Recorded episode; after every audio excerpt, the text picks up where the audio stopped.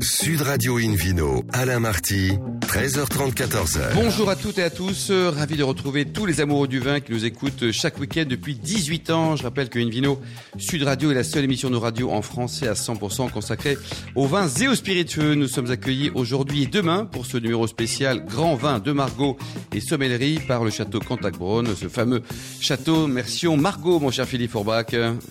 Bonjour Philippe. Bonjour Anna. Alors je rappelle qu'on peut nous écouter sur 106.00 par exemple à Bordeaux. Et aujourd'hui donc on a un joli menu. Vous aimez les vins de Bordeaux de façon générale Vous qui êtes notamment meilleur sommelier du monde millésime 1992 et président de la sommellerie nationale, plus propriétaire d'un excellent restaurant qui s'appelle le Bistrot du Sommelier à Paris Boulevard Haussmann. Tout ça ce sont des arguments pour dire que oui j'aime le Bordeaux. Heureusement que j'aime le Bordeaux. Ça fait partie des vignobles de référence. C'est le vignoble auquel on pense quand on se balade dans le monde entier. J'étais il y a quelques jours encore. Et vos copains bourguignons ils sont d'accord ou pas? Et, euh, et, les gens disent euh, oui, effectivement, Bordeaux, vous avez des magnifiques vins rouges notamment, des Cabernet Sauvignon euh, magnifiques, des Merlots intéressants. et on ne peut qu'aimer en tant que sommelier le vin de Bordeaux qui est quand même culturellement parlant, administrativement parlant, une de référence. Eh bien, parmi nous également, Tristan Lelouch, qui est copropriétaire du château Cantac-Bronn, ainsi que José Sanfin, qui est le directeur général du domaine. Bonjour messieurs, et merci de nous accueillir sur vos terres, si je puis dire. Philippe, euh, on zoome un peu sur, sur Bordeaux et puis après on arrive sur les Margots, sur les spécificités. C'est un grand vignoble, Margot, dans, dans l'environnement bordelais. Au contraire, c'est confidentiel. Alors dans le vignoble du vignoble français, en tout cas, et même au niveau international, c'est un vignoble de référence. Je disais tout à l'heure, c'est environ 100 euh, 000 hectares de vignes. Même si c'est un peu tendu aujourd'hui, il y a des velléités. Peut-être qu'on va en parler autour de cette table de, de restructurer un peu le vignoble. C'est vrai qu'il y a une évolution euh, considérable ces dernières années du vignoble bordelais, eu égard notamment l'évolution climatologique, aux différentes contraintes aussi euh, tensions qui existent sur, les, sur, les, sur les, le cycle végétatif et les vendanges.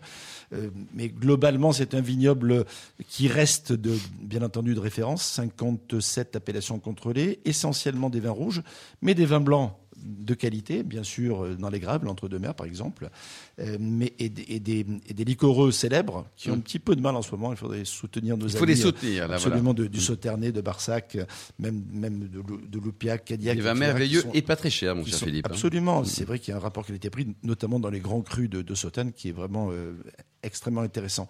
L'essentiel de vignoble, c'est, ce sont des rouges, avec deux styles, si on veut, un peu distincts. Un dominé par le cépage Cabernet Sauvignon, c'est plutôt la rive gauche, avec euh, bien sûr le vignoble des Graves et Pessac-Léognan en tête, mais également l'ensemble des vins du Médoc, du Haut-Médoc et du, et, du Médoc, avec notamment Margot, dont on va parler euh, précisément aujourd'hui, mais également les Saint-Julien, les Pauillac, euh, les Saint-Estèphe. Les, les, saints sont plutôt sympas. oui, les saints, mais même les Listrac et les Moulis, hein, avec l'évolution du climat, ils sont encore plus, plus, plus intéressants et puis sur la rive droite, le Merlot est dominant, avec euh, bien sûr pas moi les Saint-Émilion en tête, mais des appellations qui représentent aussi de très bons rapports qualité-prix, tels que les Côtes de Bourg, les Côtes de Blaye, les Côtes de Franc, les Côtes de Castillon. Euh, voilà, intéressant. Bon Absolument, encore les, les Côtes de Franc, parmi, parmi quelques appellations effectivement de référence. Merci Philippe. Tristan, un mot sur euh, l'historique de Cantac-Braun. Vous auriez presque pu venir en kilt aujourd'hui. Alors absolument, c'est euh, un, un, domaine qui euh, est réputé notamment pour son château de style Tudor, donc construit par un Écossais, ce qui est absolument, absolument unique dans le Médoc. On, on, voit apparaître derrière une mer de vignes ce, ce, ce, bâtiment gigantesque, construit par un Écossais en 1806, euh, John Lewis Brown, qui a marqué comme ça de son empreinte ce territoire. Et c'est également donc une signature de Cantenac-Bronn d'avoir ce château sur son étiquette dorée. Euh, c'est ce qui marque aujourd'hui euh, Cantenac-Bronn sur les, sur les rayons. Et donc c'est votre famille qui a racheté le, le domaine. Au départ, vous n'êtes vous pas dans le vin, hein. vous êtes même plutôt avec quelques, quelques résonances bretonnes, si je puis dire. Ah hein. oui, alors absolument. Donc ma famille est bretonne, originaire du Trégor, et, euh, et nous sommes à l'origine dans la pharmacie, euh, et plutôt dijonnais. Euh, donc effectivement, c'est vraiment cette aventure qui m'a amené à Bordeaux, qui n'était pas à l'origine nos, nos racines. Philippe, vous voulez ajouter quelque chose sur les, sur les Bretons? Non, mais il y, a, il y, a beaucoup de Bretons qui, d'abord, qui oui. s'intéressent au vin. On exporte beaucoup de vin en Bretagne. Et, hein. Exactement, c'est une région dans laquelle on apprécie les bonnes choses. Et puis, il y a pas mal de Bretons qui investissent dans la viticulture dans le, dans le Bordelais. Et notamment à Margot. J'ai découvert Margot, ça. Hein. On, a, voilà. on, a, pas mal de voisins mal. qui ont été repris par des entrepreneurs bretons. Et donc vous êtes devenu passionné par le vin. Vous étiez déjà intéressé, Tristan, auparavant. Donc là, vous avez peaufiné les choses. Euh, oui, alors moi, j'ai été éduqué par le Bourgogne euh, quand, quand j'étais enfant, ado, par, par mon grand-père qui euh, donc habitait à Dijon et qui avait une cave magnifique. Et j'ai découvert Bordeaux euh, bah, lorsque j'ai rencontré ma femme qui était à l'école de la magistrature là-bas. D'accord. Et on a passé nos week-ends à, à parcourir le vignoble. J'ai eu un coup de foot pour la région euh, et pour son vin. et, et, quand on s'est rencontrés, je ne buvais que du Bourgogne, je ne buvais que du Bordeaux. Et aujourd'hui, c'est l'inverse. C'est un point dans lequel on n'a jamais réussi à converger. Oh, quelle belle famille. Les vases communicants. Voilà. José, racontez-nous un peu. Vous êtes le, le DG donc du domaine hein, et la belle aventure. Elle ne date pas d'hier. Hein. C'était quoi en 1989, c'est ça? Le tout oui, début? J'ai commencé euh, en 1989 comme stagiaire et j'ai gravi tous les échelons. Je suis aujourd'hui vinificateur toujours. C'est mon boulot préféré et directeur général. Donc vous avez connu quelques quatre propriétaires différents, c'est ça? Quatre propriétaires différents, euh, des aventures différentes. Euh, je crois que la plus belle aventure est encore devant nous. Ah bah bien sûr. Tristan, c'était facile de trouver ce, un beau château comme euh, quand Agban a racheté ou? Alors pas du tout. Ah. Hein, pas du tout. Ça nous a mis, euh, enfin on a mis sept ans hein, pour démarrer cette aventure avec euh, Cantenac Bronn. Et, et, donc ça a été très long puisque nous cherchions une propriété de, de, grande qualité et qui figurait dans le classement de 1855. Donc forcément à Bordeaux et forcément, forcément à Bordeaux et forcément dans ce classement. Euh, donc ça a mis du temps euh, et j'ai commencé par rencontrer des gérants de propriété euh, qui n'étaient pas forcément à vendre, mais euh, bah, pour en savoir plus sur le fonctionnement euh, bah, d'une propriété comme ça, que, quelles sont les, les, les, les, contraintes, quels sont les grands enjeux stratégiques. Et d'ailleurs, j'avais pu euh, rencontrer José qui m'avait reçu euh, quelques années avant que nous fassions. Heureusement qu'il était gentil avec vous. Hein, voilà. j'avais gardé un très bon souvenir de, de l'après-midi que j'avais passé euh, notamment avec José. Donc quand on a su qu'Antin Bronn pouvait être à la vente, on s'est positionné assez vite parce que j'en avais gardé un très bon souvenir. Philippe Forbrac, ce classement de 1855, c'est quoi? C'est un bâton de maréchal? C'est un mirage? C'est un truc qu'il faut réviser? C'est quoi? Écoutez, le, ce classement, c'est la référence d'abord. C'est une référence culturelle, historique, un repère dans, dans, dans, dans le temps et par, par, les temps qui courent. Je pense mmh. que c'est bien. Euh, ensuite, le classement, il est quand même revu. Il faut dire qu'à l'origine, c'était fait par les courtiers euh, bordelais à la demande de Napoléon III pour la fameuse exposition universelle euh, et qu'il était fondé sur le prix de vente, euh, finalement le catalogue de vente de l'époque. Et on s'aperçoit que même si le classement n'a jamais bougé, sauf en 73 où Mouton est passé premier, qui n'a jamais été révisé, il a quand même bougé légèrement parce que déjà les propriétés ont racheté parfois des voisins, sont agrandis, donc il y a, il y a une modulation qui se fait déjà des surfaces des crues produites, mais il y a surtout euh, l'évolution des prix. Oui. Certains cinquièmes se vendent au prix de second, certains seconds se vendent au prix de troisième ou quatrième, certains, enfin voilà, donc le, le, classement finalement, il est revu par le marché lui-même chaque année. Donc c'est pas faut, immuable, c'est de la, la, la qualité également et l'évolution. C'est bien, et après il y a la, il y a la vérité, j'allais dire, du, du, il y a la vérité du marché qui fait que ce classement il est modulé chaque année. Alors avant de parler de, du style des vins de Margot et de Cantac en particulier, un, un, mot sur le no-tourisme. Euh, ça avait vu le jour quand en, en France, par exemple, Philippe? Le no-tourisme, il est né euh, a priori en Allemagne, il s'est développé en Suisse, pas mal dans, en Alsace. Euh, et puis euh, il, se développe encore en France, même si on a eu tendance pas à l'oublier, mais à penser que finalement on avait des arguments sans trop travailler. Mmh. Et il s'avère que dans beaucoup de pays dans le monde, et j'ai cité quelques pays en Europe, mais quand on regarde à l'international, on s'aperçoit qu'en Afrique du Sud, aux États-Unis, en Australie ou ailleurs, le notorisme, enfin dans le sens contemporain du terme, Absolument. en tout cas, c'est-à-dire le fait d'accueillir, de faire des activités, de sourire, de parler anglais, oui, d'être content de voir les gens, oui, de, absolument, d'être organisé pour pour pouvoir faire en sorte d'accueillir et pas se dire euh, sans arrêt est-ce que je vais être bien reçu, est-ce que je peux me faire jeter, est-ce mmh. que je vais pouvoir goûter Est-ce que je vais pouvoir acheter quelque chose De l'organiser un, un, minimum, même si, euh, même sur le côté incertain, quand on arrive dans une cave, il y a toujours, toujours peut-être aussi euh, un certain piment. C'est vrai que le notorisme, il s'organise de mieux en mieux. Bordeaux est un bon exemple à la fois et un contre-exemple en même temps parce que euh, un, un, bon exemple parce que c'est vrai que ça se développe. Oui. Euh, c'est vrai que l'image notamment euh, de certains châteaux et dans les grands crus, c'était de dire c'est compliqué d'y aller parce que si on n'est pas, on pas du métier, on si on n'est pas négociant, si on n'est pas etc, on a du mal à rentrer. Finalement, on ne vend pas sur place parce que c'est le marché de place oui. qui vend les vins. On va peut-être évoquer ce sujet, mais fait que que, que quelque part c'est un peu plus compliqué. Ça s'organise mieux pas mal de domaines. Je ne sais pas si vous en êtes. Alors justement, Tristan, donc mais... est-ce que c'est dans, dans, la génétique euh, du domaine justement de s'intéresser, de tendre vers avec euh, ça coûte des sous hein, pour aménager un vignoble, hein, mais après euh, au bout il y, il y, a le nirvana. oui, alors absolument. José avait déjà mis en place une offre hein, de nos tourisme il y y a pas mal d'années.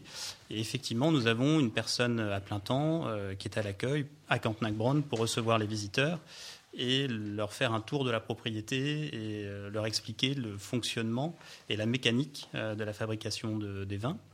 Euh, on, on, en tire surtout un, un bénéfice d'image parce oui. qu'il peut y avoir, enfin les gens qui viennent à Bordeaux dans un but no touristique, ce sont par définition des amateurs de vin. Euh, et finalement, c'est notre population première. C'est la, la, première catégorie de gens qu'il faut convaincre, ce sont ceux-là. Donc même si ce n'est pas en soi une activité rentable, je pense qu'il est très important de maintenir euh, de l'accueil, de l'ouverture dans ces propriétés. Mmh. Vous avez quelques investissements en cours peut-être pour euh, organiser les choses? Alors je vous remercie de, secret. Hein. je vous remercie de poser la question parce que on a effectivement d'énormes investissements en cours à Cantenac-Bronn. Euh, puisque bah, nous suivons un peu cette, cette, course à la qualité qui a été euh, déclenchée par les, premiers grands crus. Euh, et donc nous construisons un nouveau chai qui va permettre d'augmenter encore la qualité de nos vins à Cantenac-Bronn avec plusieurs bénéfices. Le fait d'avoir des cuviers avec des cuves de plus petite taille pour permettre un assemblage plus fin, plus précis, qui correspond à notre parcellaire.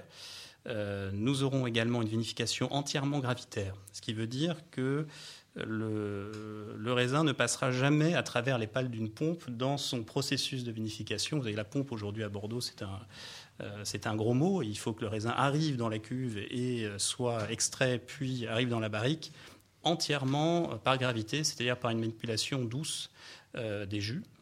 Et enfin, euh, la troisième euh, innovation que nous allons apporter avec ce nouveau chai à Cantenac-Brown, c'est l'augmentation de la taille de notre chai à barrique, euh, de façon à avoir un chai de première et de deuxième année et de conserver nos vins dans les meilleures conditions possibles.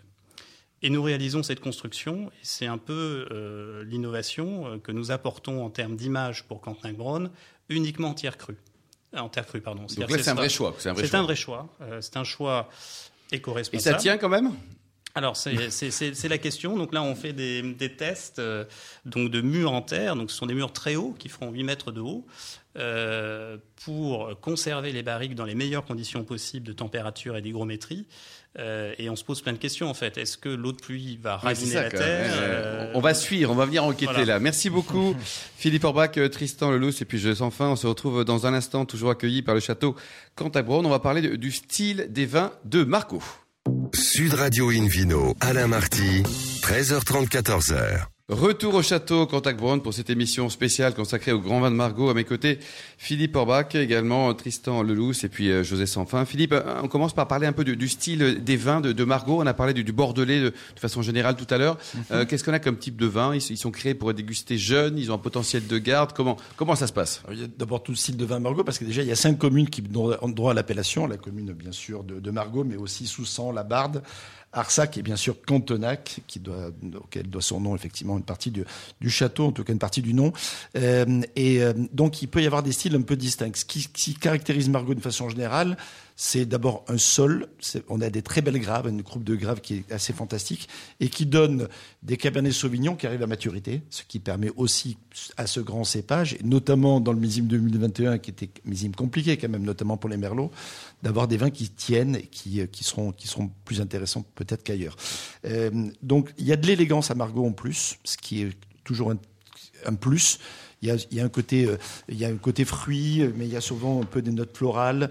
L'élevage euh, est très important aussi. Affiner le vin pour pouvoir faire en sorte qu'il soit le plus, le plus à la fois concentré et élégant possible donne effectivement des, des, vins qui sont plutôt considérés comme charmeurs, fins. Euh, élégants, c'est quand même de belles qualités pour, pour, pour, faire du vin. Et qui se gardent, parce que c'est vrai que on peut, on peut apprécier un Margot finalement relativement jeune, tout est relatif, mais allez, sur les grands crus, moins de 5 ans, c'est quand même très compliqué. Hein, mais maximum si nous, on les goûte, 25 ans, 30 ans sur les belles années Oui, bien entendu. On, goûte aujourd'hui euh, des, des, vins de, de 20, 25, 30 ans. Qu'est-ce qu'on a comme bon millésime de garde là, sur, les, sur les 10 dernières années, par exemple? Lesquels vous nous conseillez de garder longtemps? Alors, dans, dans, les, dans les dernières années, 2000, euh, allez, 2016, pas mal? 2016, ça, goûte bien. 2018, c'est bien aussi. Euh, on est assez gâtés quand, même. Hein. voilà. Après, ce qui est bon maintenant à boire, moi j'avoue, j'avoue, hein, les 96 par exemple, je trouve ça juste euh, magnifique. Euh, dans, les, dans, cette période-là. Début des années 2000, 2000, un millésime qui reste sur de référence, mais moi j'ai une petite fait pour 2001, qui est un millésime un peu oublié, qui est, qui est vraiment super agréable. Et puis, euh, si on a quelques 2005, 2009. on peut se régaler aussi, quoi. On peut, les 2005, on peut les boire, mais on peut les garder aussi. 2009 est un millésime qui est super intéressant à goûter maintenant. José, combien de vendanges à votre actif au total, là? On pensait que vous êtes un dinosaure, mais quand même, c'est rare à Bordeaux. J'ai commencé très jeune. Oui.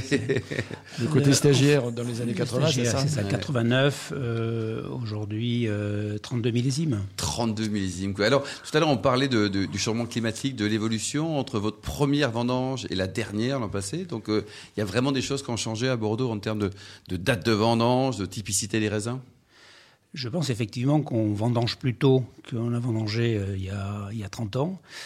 Pour plein de raisons d'abord. On prend plus de risques, on cherche plus de maturité. Et effectivement, on a un réchauffement climatique qui fait qu'on vendange légèrement plus tôt. Tristan, c'est compliqué d'apprendre ça, vous qui êtes diplômé de grandes écoles, qui avez un profil de carré de gestionnaire, en se disant tiens, il y a Dame Nature qui peut changer chaque année, euh, avec une notion d'aléa, hein, du risque aussi, on peut en parler quoi. Donc c'est facile d'intégrer tout ça en se disant voilà, allez hop, ma nouvelle vie, elle est faite d'aléas. Euh, bah, J'ai compris avec euh, Cantenac Brown qu'on était dans le monde de l'agriculture euh, et très clairement le matin, moi quand je vais euh, au bureau devant mon ordinateur et que j'ai José Lavoireau qui m'appelle et qui a passé la nuit dans les vignes parce qu'il gèle et qu'il a fallu brûler des bottes de foin on se rend bien compte que euh, finalement, on est dans une activité qui n'a rien à voir avec le modèle que j'ai connu. Euh, et effectivement, on a des années où on fait plus de production, moins, la, qualité varie, les prix varient. Donc c'est très difficile de, pouvoir appréhender, de faire des budgets. On n'est plus du tout dans le même monde.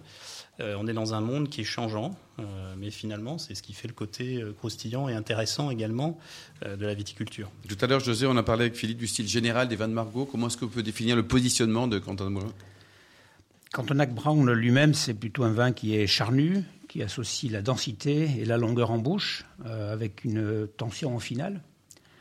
Euh, c'est l'âme d'un grand terroir, euh, vin de garde, éclatant, on emploie le mot charnel. Il se distingue par, par, la fraîcheur de son fruit, sa densité, c'est un de, de grande finesse, Philippe en parlait tout à l'heure.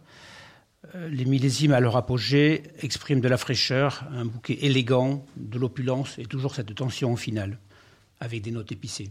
Alors euh, les, primeurs cette année, euh, vous êtes en pleine campagne là, comment ça se passe et est-ce que c'est comme chaque année, Dixit les Bordelais, le, millésime du siècle? Alors, je ne sais pas si c'est le millésime du siècle. C'est vrai qu'on est en plein primeur en ce moment. on est en... La tension commence à monter. Quelques châteaux sont sortis. Nous, ce n'est pas encore notre cas, mais on y réfléchit. Tristan, pour vous, financier, c'est génial les primeurs, non? Vendre des trucs qui n'existent pas. Euh, alors ça simplifie. Monsieur Marty, on ne vend pas du vent, on vend du vin. Exactement, pas loin. Ça simplifie énormément la vie. Euh, donc la, place de Bordeaux, qui est donc ce réseau de, courtiers, de négociants, euh, qui vous achètent un an et demi à l'avance votre production, qui la distribue dans le monde entier.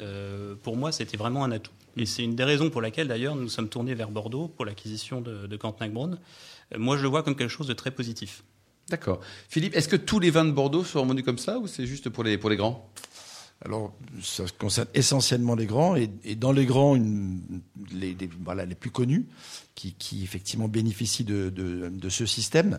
Euh, ça représente des volumes financiers importants. Hmm. En volume tout court, ça représente une, une, petite partie seulement du Bordelais. Il ne faut pas oublier que le pourcentage des grands crus classés à Bordeaux, ça représente 5%. Oui, c'est ça. C'est près des volumes. Hein. Mmh. Euh, et c'est en valeur, c'est beaucoup. 10% hein. de l'image, quasiment. Et en valeur, c'est beaucoup, effectivement, parce que le prix moyen du, du litre de, Bordeaux, euh, Bordeaux, Bordeaux Sup, il est quand même pas très élevé malheureusement pour, pour eux, alors qu'effectivement le prix moyen dans les grands crus classés est, nettement plus haut.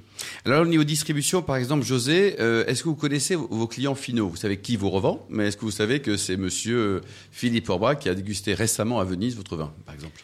Alors on ne les connaît pas tous, mais on essaie, puisqu'on fait beaucoup de tournées, et euh, chose qui n'était pas vraie il y a 30 ans, aujourd'hui on, on, fait des déplacements en permanence avec des négociants. On va rencontrer nos clients, on va rencontrer des restaurateurs euh, avec les, nos distributeurs. Et au-delà d'aller de les, les voir chez eux, on les accueille aussi chez nous.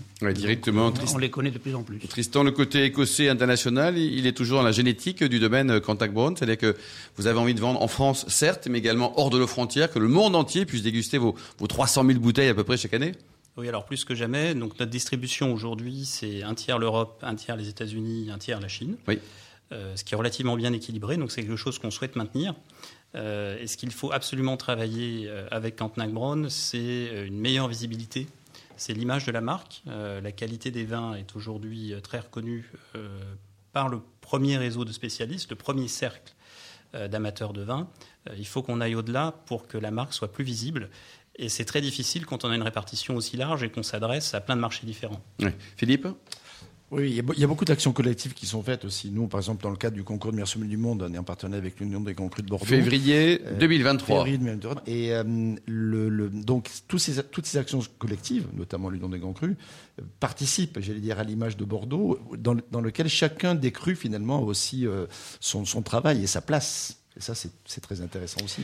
On parle également d'accords et de gastronomie. Alors, sur un brown euh, assez jeune, qu'est-ce qu'on peut imaginer comme type de plat, José? Puis après, on verra si Philippe est d'accord avec vous. De l'agneau, des viandes rouges, c'est assez, assez facile. Euh, on prend un carré d'agneau, une entrecôte à la, à la bordelaise et bien d'autres. Philippe, qu'est-ce qu'on peut imaginer? C'est déjà pas mal comme Oui, oui, hein, on peut, déjà se, faire plaisir avec ça. un salmi de, de, pintade, par exemple, un peu juteux, c'est quelque chose qui est intéressant. Et lorsque le vin prend un peu d'âge, il ne faut pas oublier la garniture, donc tout autour du, champignon. Euh, et Dieu sait si... un vin un peu plus vieux, effectivement. Exactement. Sur les cèpes, notamment les petits cèpes bouchons du Médoc, ça, c'est quand même incroyablement bon. Et les magnums, vous en vendez beaucoup de magnums? Parce qu'il paraît que c'est très très bon pour déguster un bon vin, ça aussi, hein, le contenant. Le contenant, en fait, vieillit très bien. Effectivement, c'est la bonne euh, quantité pour le vieillissement et ça vieillit de façon plus harmonieuse et plus lentement que les bouteilles. Donc c'est un très très joli contenant. D'ailleurs, c'est très joli à, à c'est voir. C'est très joli, joli, bien joli. Comme, comme cadeau ou même quand vous avez un événement, c'est sympa. Euh, Philippe, vous, vous, en pensez quoi? Donc la température, le service également des, des rouges. Attention, faut pas trop les massacrer. Attention. Hein. Oui, ni trop chaud ni trop froid. Comme, comme ça dépend un peu des millésimes et du message qu'on veut faire passer. Si on veut aller chercher le côté un peu tendu de certains millésimes, voire aller sur des accords qui pourraient même évoquer la mer, hein, parce que sur un rouget, des choses comme ça, on peut aller sur certains millésimes. On peut servir autour de 16, 16, 17 degrés. Euh, sinon, globalement, c'est plutôt 17-18 degrés. Mais il faut, il faut vraiment jouer, nous, sommeliers, on aime bien ça, hein, en fonction justement des accords des moments, le midi, le soir, l'intérieur, l'extérieur, la, saison, période de l'année. Euh, voir, voir, aussi, pas oublier d'aérer ses vins. Il y a certains millésimes qui ont besoin, des fois un petit peu de, mmh. pas, pas, de réduction, mais qui, ont besoin de, de, voir un petit peu l'oxygène pour pouvoir se livrer davantage. Donc, euh, et faire passer finalement des messages distinctes en fonction des, situations qu'on a envie de partager. Tristan, en tant que, néo-vigneron, votre meilleur et votre pire souvenir de, ce qui s'est passé dans les, dans les vignes ou dans les, dans les bouteilles chez vous sur ce beau domaine de Contact Brown? Euh, Mon meilleur souvenir, je pense que c'est le premier jour euh, lorsque je suis arrivé euh, donc au château.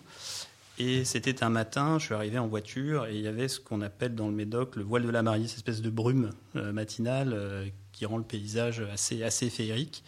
Et donc j'ai vu au loin ce, grand château euh, euh, et, au milieu de ces vignes, et c'était pour moi une émotion très forte. Euh, parce que c'était aussi le début de, quelque chose, d'une aventure. Donc je pense que ça, c'était vraiment mon meilleur souvenir. Et mon pire souvenir, je pense que... C'est José qui vous appelle à 5h du mat en disant Tristan, ça va pas du tout cette histoire. Partout dans la cette année, c'était l'année dernière avec les, voilà, le gel. on en avait beaucoup parlé à l'époque. Euh, et, on voit le stress de toute une équipe qui dort pas la nuit. Euh, c'est difficile, c'est des situations nouvelles pour moi à appréhender.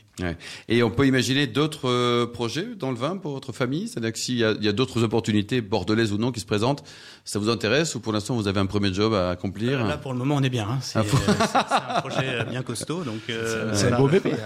c'est un beau bébé. Et, Philippe, on voit que tous ces Chinois, là, parce que c'est bien que des Français investissent, hein, tous ces Chinois qui viennent à Bordeaux, on va quand même leur tordre le cou. Ils sont tout petit quand même hein, en termes de nombre. Oui, en termes de nombre, c'est anecdotique. Il ne faut pas oublier non plus que le terroir, il va rester là, comme on dit. Pas, ils vont pas l'apporter chez eux. Et ensuite, ils font travailler les équipes locales. Donc euh, voilà, ce sont des investissements, effectivement. Euh, qui viennent. Et c'est une bonne chose pour Bordeaux, terre d'accueil aussi. C'est plutôt dans l'histoire, euh, ok, même l'origine même de, de Château Quentin Brown. L'Écosse. Euh, c'est l'Écosse. Et quand on prend beaucoup de châteaux de Bordeaux, il y a effectivement une internationalisation du terroir qui s'est faite depuis longtemps. Merci beaucoup, Tristan Lelouch, Je laisse enfin Philippe Orbrac, ainsi qu'aux millions d'amateurs de vin qui nous écoutent avec beaucoup de passion. En tout cas, on le souhaite chaque week-end.